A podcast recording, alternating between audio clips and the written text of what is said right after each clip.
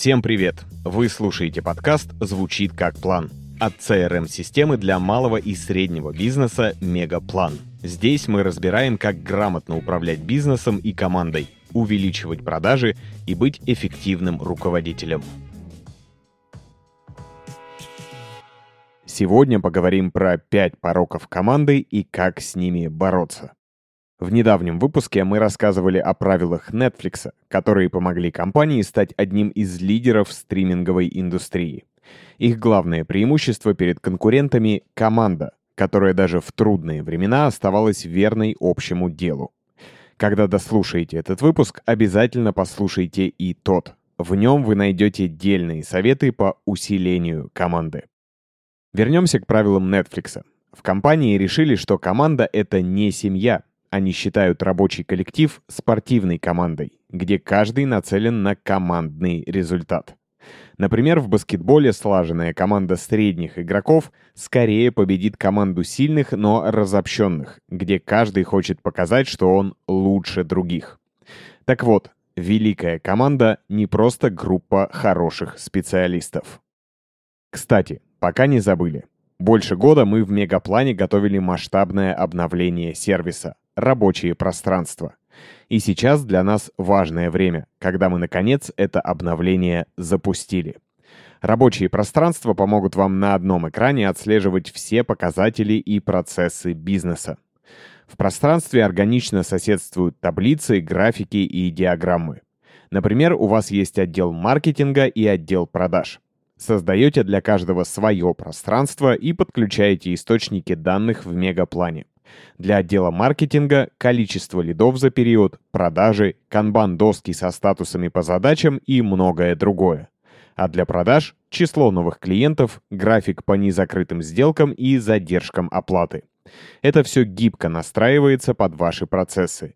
Вывести на один экран можно все, что захочется, а потом легко отслеживать.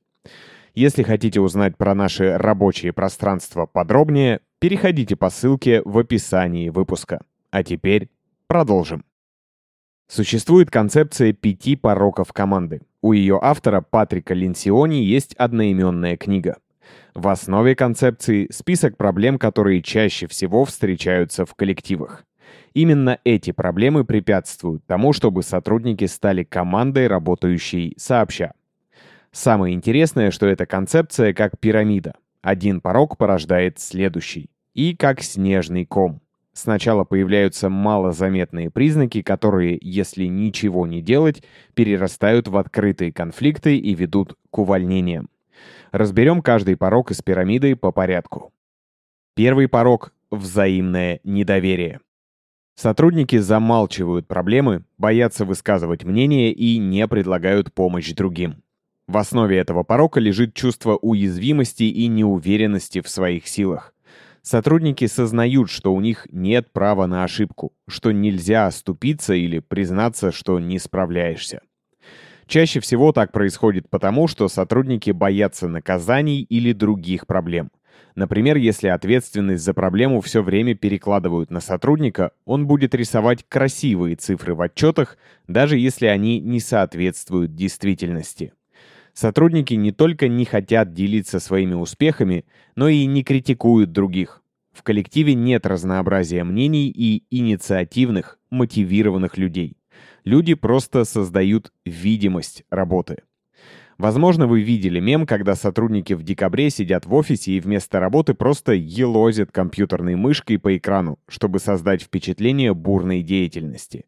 А в командах, где есть этот порог, так происходит не только в декабре. По сути, видимость бурной деятельности нужна, чтобы скрыть реальные проблемы, пока это возможно. Потому что трудно довериться тому, кто является угрозой. А в голове сотрудника негативная реакция от коллег на неудачи откликается примерно так. Если будут ошибки и косяки, меня будут ругать, а потом и вовсе уволят.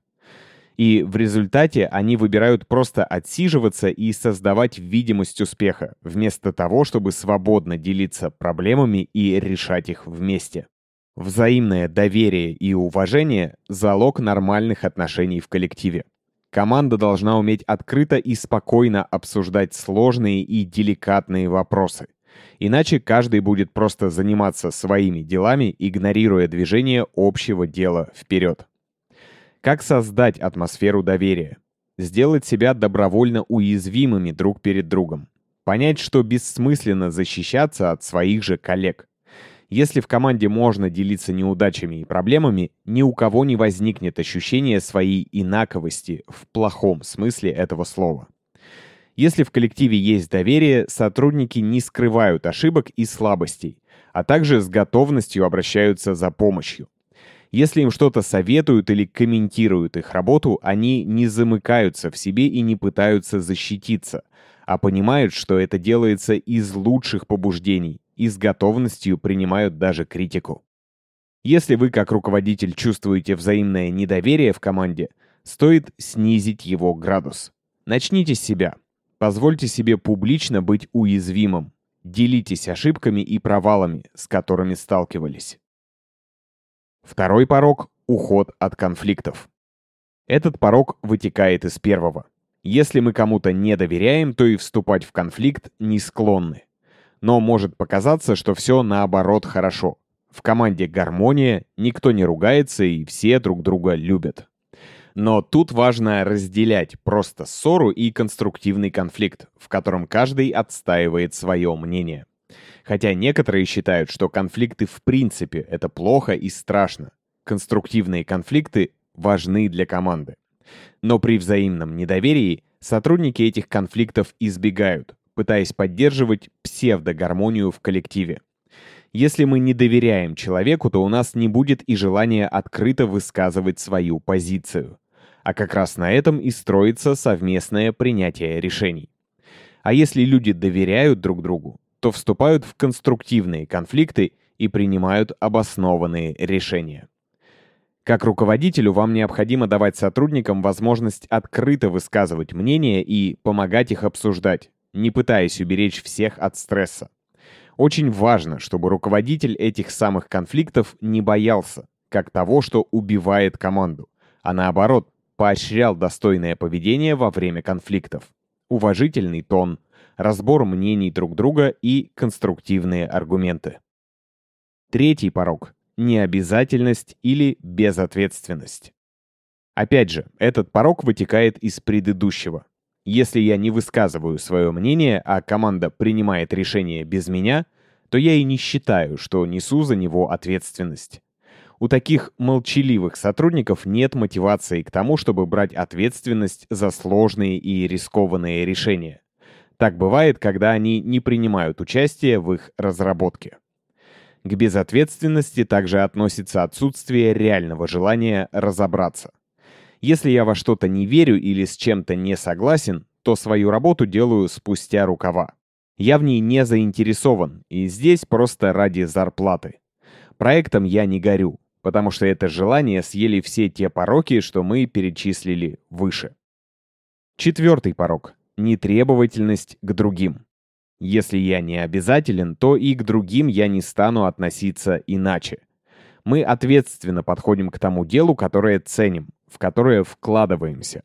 А если есть дело, которое не ценим, то и отношение к себе и к другим у нас соответствующее. Опять же, вспоминаем ту картину, где сотрудники в декабре просто создают видимость бурной рабочей деятельности, пока руководитель не замечает. В итоге в таких командах ответственность перекладывается на руководителя, а сотрудники делятся на тех, кто работает хорошо, и тех, кто работает плохо, и эти группы враждуют между собой. В итоге ухудшаются показатели бизнеса. В команде ответственных исполнителей быстро решаются проблемы, а процессы эффективны.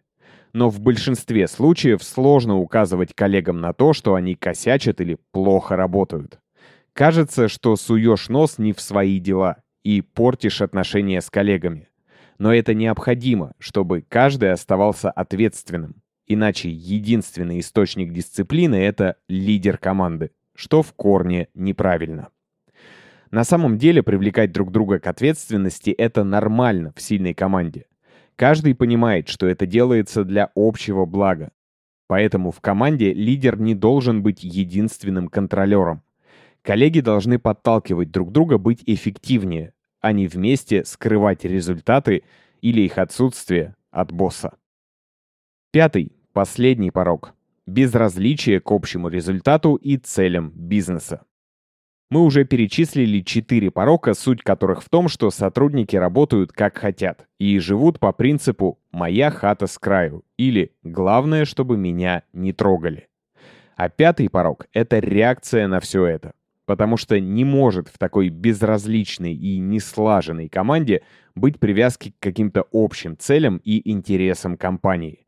Каждый просто хочет спокойно ковыряться в своих задачах и не слышать критических комментариев от других. В таких командах сотрудники больше внимания уделяют себе и своей карьере, делая необходимый минимум, который от них требуется, чтобы избежать проблем. При этом эффективные команды, наоборот, нацелены на общий совместный результат.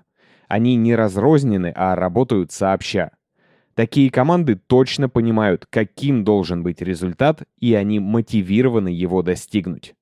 Поэтому для преодоления последнего порока необходимо постоянно делать этот процесс прозрачным, информировать, какие у команды цели и поощрять за их достижение.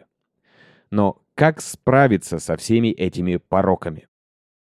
Пороки развиваются в пирамиде снизу вверх. Сначала появляется взаимное недоверие – а заканчивается все тем, что сотрудникам становится безразлична своя работа, работа команды и общий результат. Избавляться от этих пороков нужно также снизу вверх. Сначала создать доверие в команде, потом научить решать конфликты, брать ответственность, а затем требовать нужных результатов от себя и от коллег. Спасибо, что дослушали выпуск до конца. Подписывайтесь на подкаст, чтобы не пропустить новые выпуски. И регистрируйтесь в Мегаплане, CRM-системе для малого и среднего бизнеса. Мы помогаем компаниям управлять продажами и проектами, вести клиентскую базу и улучшать процессы. Попробуйте Мегаплан в работе. Все ссылки оставили в описании выпуска.